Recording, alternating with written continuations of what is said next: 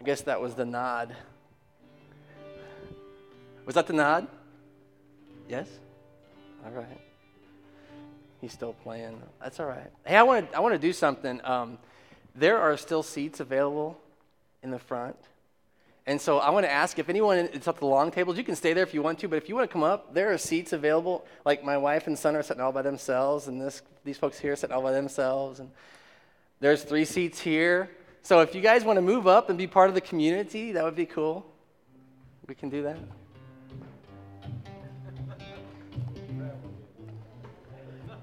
I'm going to give you guys a minute. If you want to move, you can move. If anybody else wants to move, you don't like who you're sitting with, you can move now. That's a good time to do that. Meet everybody at the table you're with. All right. Nobody moved. Oh, there we go. Good. We just want everybody to feel excluded. You guys can come in if you want. All right. Now, the trick is going to be I'm going to preach from back here today. So, hi, Terry. So you guys are okay with that. That's cool. All right.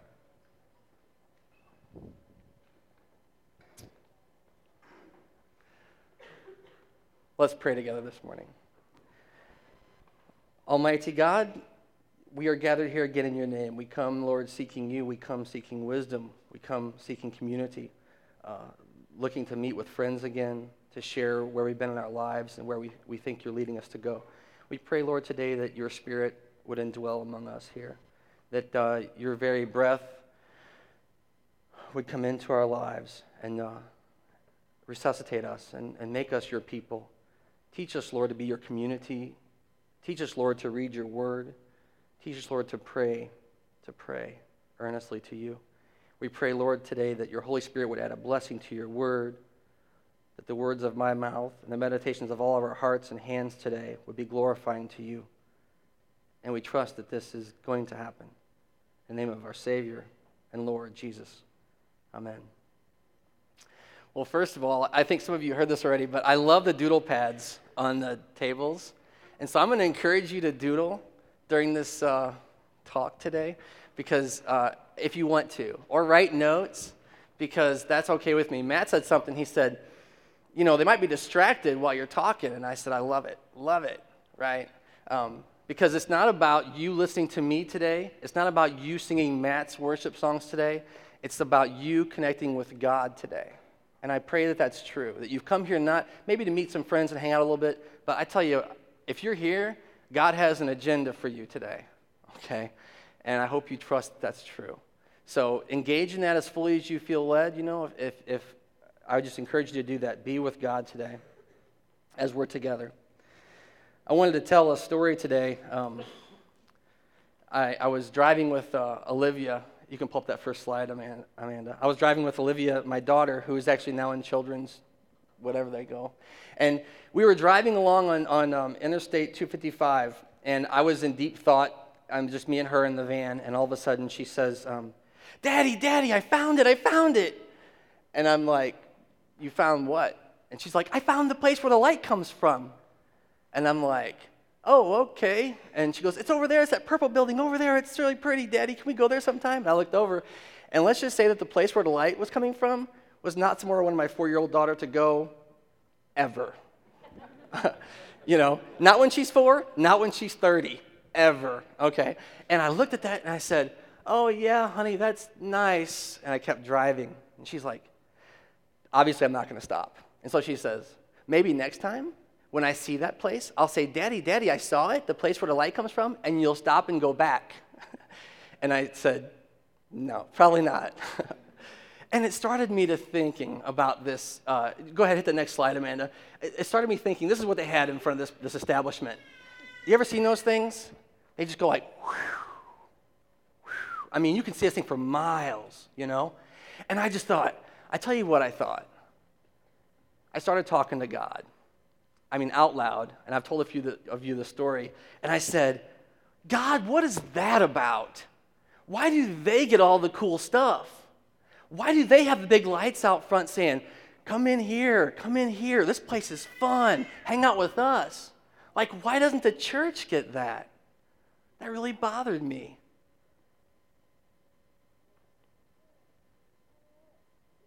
And I started thinking about who is selling what, you know? Because here's the truth of it. Those places are enticing, you know? Those places are saying, come inside, come inside. They can just get you through the door. You're hooked. You're hooked, right?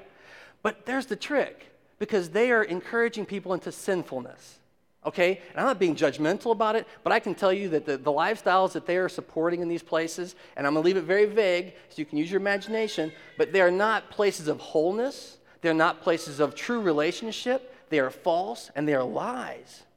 They entice people into a life of lying to each other. I can pretend to be who I am, you can pretend to be who you are, and no one has to know the difference, you know?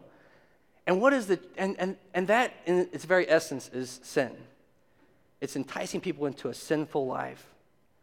And here we are, church, and we have the best message ever, 2,000 years worth of it, and we have the goodness, we have it in our hands, and we draw people through the door. Some churches better than others, I might say, okay? But we draw people through the door, and you can taste it here. You can see, taste it. You know, we're sitting at these tables and see that the Lord is good. We're going to do some pretty cool stuff today as a community, in this community. See, we're not selling sin here. We're selling a whole life, a life that God has created you to live into. So I was a little jealous, let's just say that, because they got all the cool things. So I wanted to say, I had a few questions about this. I want to ask, why can't we entice people? You know, we said something about some people moved. I said about coming on down here and sit. Why can't we be the people to say, come on, you know what? I got room at my table. Come sit with me. I want to have communion with you. Come sit with me. Why can't we be that kind of a community? Why can't we, just like they are changing things for their own good, mostly it's for the bottom line. I don't think that they sell sin because sin is cool. I think they sell sin because it pays the bills, you know? But why can't we be the people that are saying, you know, changing the world, but not for you know, not for the worse, but for the better? Hit that next slide, Amanda. Thank you. We're going to read today from the Gospel of Matthew. If you have your Bibles, you can turn to Matthew chapter 5. If you don't have your Bibles, you can pick one off the table and use that.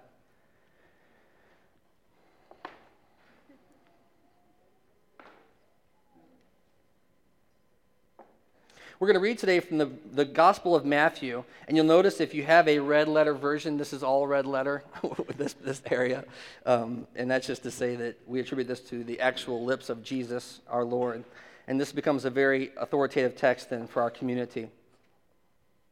I want to give you again the context of where we're running into Jesus here. Jesus was baptized. He was born first. That's a good thing. Then he was baptized. He was tempted, he begins to preach, he calls disciples, and he begins to do some healing. In this piece of scripture, he says, he shows who he is before we get here. He shows what he does before he gets here as he heals people by his very presence. And then he starts to talk about who we are, who we are. So you know who he's talking to here. He says, the disciples, he went up the mountain. He saw a large crowd gathering, and so he went up the mountain. And the disciples followed him, and he turned and looked at them, and he began to speak. That's what the text says. So this is primarily for people who are in the church, people who are disciples of Jesus, people who dare to follow, but it's also for people who are maybe within earshot. This is a gospel that will transform your life, even if you are not yet a follower of Jesus. This is what the text says in chapter 5, verse 13. He says, "You are the salt of the earth, but if the salt loses its saltiness, how can it be made salty again? It is no longer good for anything except to be thrown out and trampled by men. You are the light of the world. A city on a hill cannot be hidden. Neither do people light a lamp and put it under a bowl. But instead they put it on a stand, and it gives light to everyone in the house. In the same way, let your light shine before men, that they might see your good deeds and praise your Father in heaven." That's our text today. He makes two comments here. The first is that we are salt, okay? You know what happened to us the other night? We went to pick up some beef at Cordy Meat Market. Has anybody been by there lately, this week at all, Cordy? There was like traffic down the block. right? What does salt do? Huh? It makes things taste better. That's true. Table salt makes things taste better. Yeah, it preserves things, right? That's what I was thinking of when I was waiting. All these hunters with all these dead animals trying to get them processed, you know? And the salt becomes, and this is, you know, Matthew's written primarily to a Jewish audience, and they would understand that there's something about a lasting covenant here. There's something about Jesus says, you are the salt. You're going to preserve this thing for us, right? But it's also going to taste good. What else do we know about salt? Have you ever just had some pure salt? Just put it, don't throw it on your shoulders, put it on your tongue. Wow, that stuff is strong, isn't it? Salt can be like overwhelming, you know, if you just eat it like straight. So check this out. You guys, salt preserves, gives flavor. You know what else it talks about in the scripture? The actual Greek words here, they say it's also something can be used to fertilize soil that can grow crops, okay? But you know, you don't dump all your salt in one spot, right? You kind of spread it around, you know? You kind of put it, you go light on the salt, right? Depending on your medical conditions. You know, some of us can't have salt at all. We are the salt, Jesus says. Here's the thing. He says, but if a salt loses its saltiness, what good is it, right? Now, here's the question. This is the question. How can salt ever lose its saltiness? Anyone? Don't feel bad because you're stumped, because everyone is stumped. Because it's kind of a question that can't be answered, because it can't. Salt can't really lose its saltiness, but it can become useless, he says. He says it can become useless to where it becomes, and this is the word here, it says when salt loses its saltiness, it becomes weak and foolish, right? And this is where I want to insert a little something here, okay? Because I love the Church of Jesus Christ because I'm part of it, you know? And a lot of times people say, man, Bill, you're so hard on the church, you know? Why you always, oh, it's wrong? And I don't know. It's just where God bent me that way. But I tell you what, this text right here tells us that there is a chance we could become useless, which is a little scary. Because I know we think that God can't do without us, but I think God can do without us. And I'm not saying we have to try to earn our spot in God's, you know, favorite shelf or whatever, but I am saying that he's making a point here to say if the salt loses saltiness, it becomes so useless it can be trampled on their feet. It's thrown out. You know what that word means, trampled on their feet? It means like irrelevant. It means I'm going to read this to you. I want to read this exact definition for you. Here's what it says: trample. This is from the Greek. It says to tread down. Metaphorically, to tread with rudeness or insult, to spurn or treat with insulting neglect. How many people outside of church say, man, the church is useless, you know? I don't get it, doesn't do anything for me, right? And we have to own that in some way and say, yeah, why aren't we flavoring things? Why aren't we like the light that draws people in, you know? Why aren't we the place that people come whenever they are hurting? It's our job. We're salt. So that's all I want to say. I just think it's amazing, this idea that you can become, there is a possibility as salt. These are disciples of Jesus who are already following him in his early ministry, and he's saying, you could very well become useless to my ministry. That's kind of a frightening thing a little bit for me. But this is what I want to talk about today. You are light. Okay? I'm going to read through this again. You are the light of the world. A city on a hill cannot be hidden. Neither do people light a lamp but put it under a bowl. Instead, they put it on its stand, and it gives light to everyone in the house. I want to say a few things about light here, okay? Well, what does light do? What is it? It allows you to see. That's correct. Good. Not that there's a wrong answer. Anyone else? Dispels darkness is probably my favorite definition, you know. It just shoots it away. We do this thing sometimes where if you go into a completely black room and turn on the smallest light, you can start to see everything from it. Like, it doesn't matter how little the light is, you'll start to see things because of that little bitty light. It doesn't take a lot of light to dispel a ton of darkness. But I want to talk today because I want to tell you that God is building the city, okay? And it says a city on a hill cannot be hidden. This idea that Jesus' disciples are going to be these folks who's going to kind of be hidden away. Jesus is saying, no. I'm building a city on a hill, and this city on the hill is going to be seen from everywhere. And so if you're not comfortable, there is the trouble about being a Christian, right? People look to you as an example. And that's kind of really hard. And we got to throw off that all the time and say, I'm just human like you, but man, I love Jesus and I'm going to try to follow Jesus. And this is what God is trying to do with us, is to make us a beacon of light for the whole world to draw near to him. A city requires some effort. And so this insinuates that God is doing something actively. He's building a city. It takes intention and it takes effort to build a city. Here's something else. God is lighting lamps, right? He says a lamp, you don't put it under a bushel, right? You put it where? Yes, not just on a table. You put it on a lampstand. You put it on a special spot you've made just for your lamp.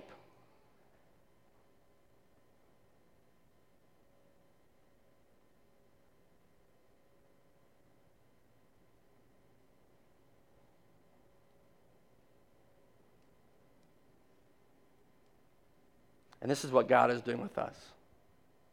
He's making special places. I hope you believe that. He's making a special place to set you upon, that you might shine and bring glory to him and draw others. I tell you what, the light is not just for you. The light is for everyone around you. You know, it says here, instead they put it on the stand and it gives light to everyone in the house. You know, another word for that word house is family. It gives light to everyone in the family. It gives light to everyone you come in contact with. If you will let God set you on a stand, and it's not to get knocked off that stand, because don't get on your own, you know. But if you will let God set you on that stand and light you and fill you with oil, and you just, all you do is burn. You just sit there and burn. Oh, that brings me to another point, by the way. This text has three definitions of light. The NIV says this. It says, you're the light of the world, right?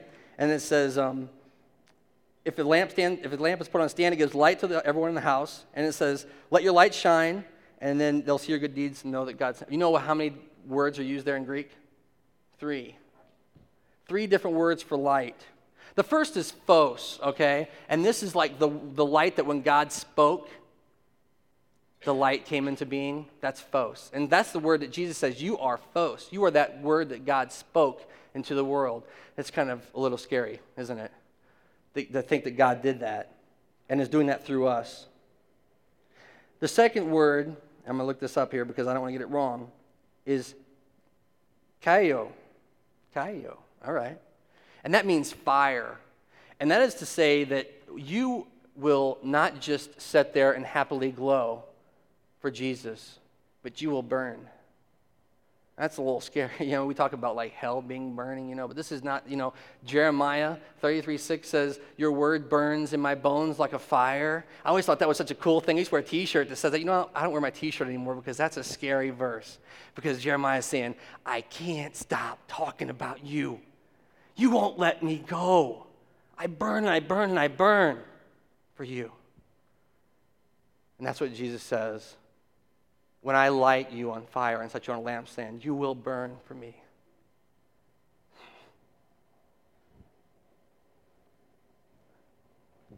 And give light to all nations. The third is lampo. This is a great word, right? The Greek word is lampo, which literally means like a light for others. So you have a light for yourself. You are God's light in the world. You are burning for God, and you became a light to others in their lives. Now, I tell you what, some people, the Bible says, the men loved darkness and hated the light. And you will run into people who are not ready to be in a real relationship with you.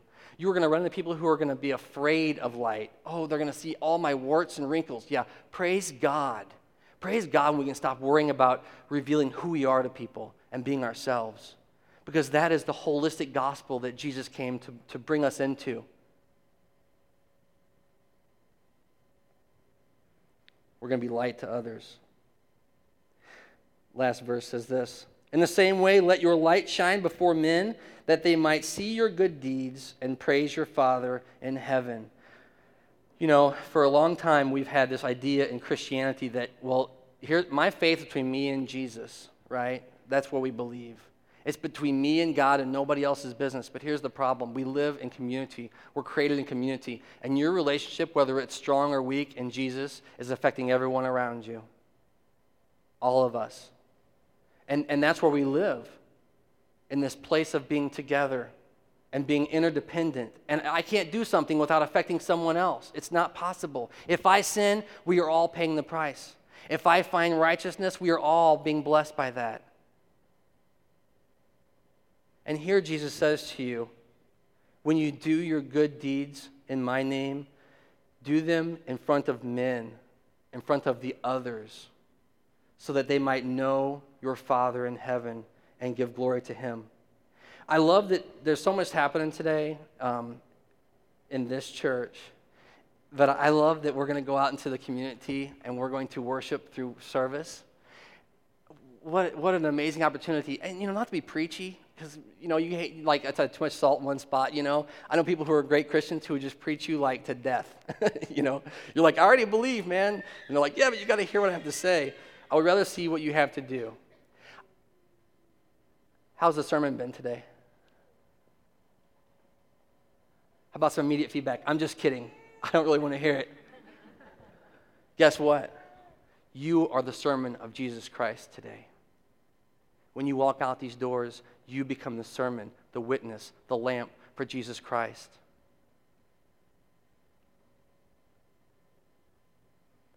How will your sermon sound to others?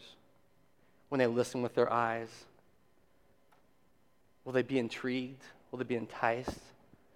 Will they be drawn into the light?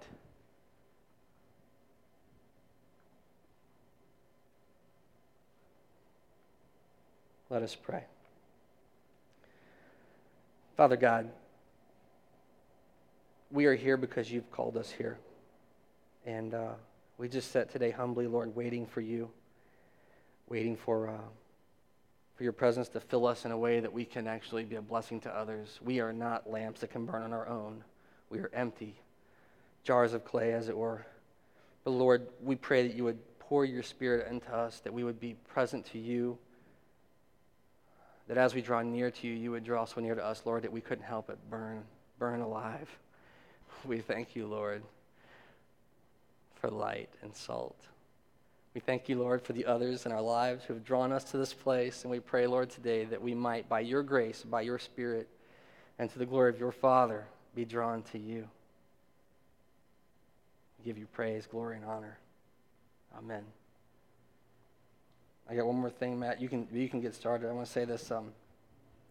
I'm not sure if there's a lot of visitors here today. Matt said earlier, boy, I feel sorry for you if you are, because you think, what is going on, If there's anyone visiting, come back again. That would make everyone here very happy.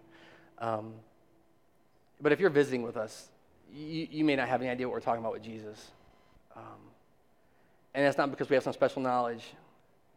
I have my best friend in the whole world. I talk about Jesus all the time, and he says, Bill, I don't get it. I understand doing stuff for people who need stuff. I understand all the work you do. I don't understand this Jesus stuff. And I just say, I know, but you will. And when you do, going to be awesome.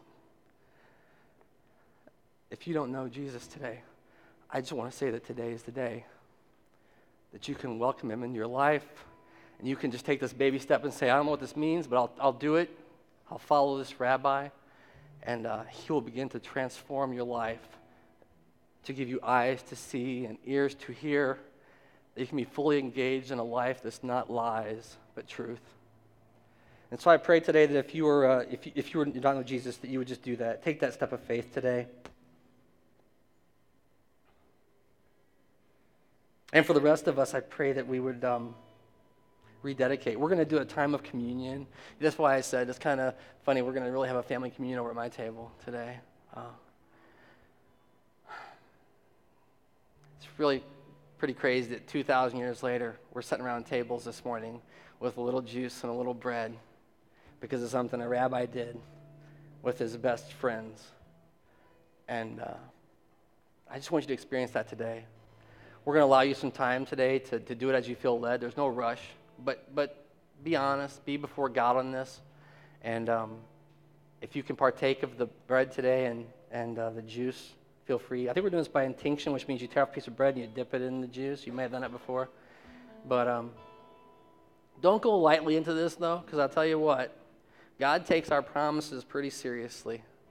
And every time we sit at the table with Jesus, and every time we dare to take a piece of that bread, and we dare to have his cup, we're saying something about where we are. And God takes it seriously. And so I would encourage you to do that as you feel led. And commune with Jesus.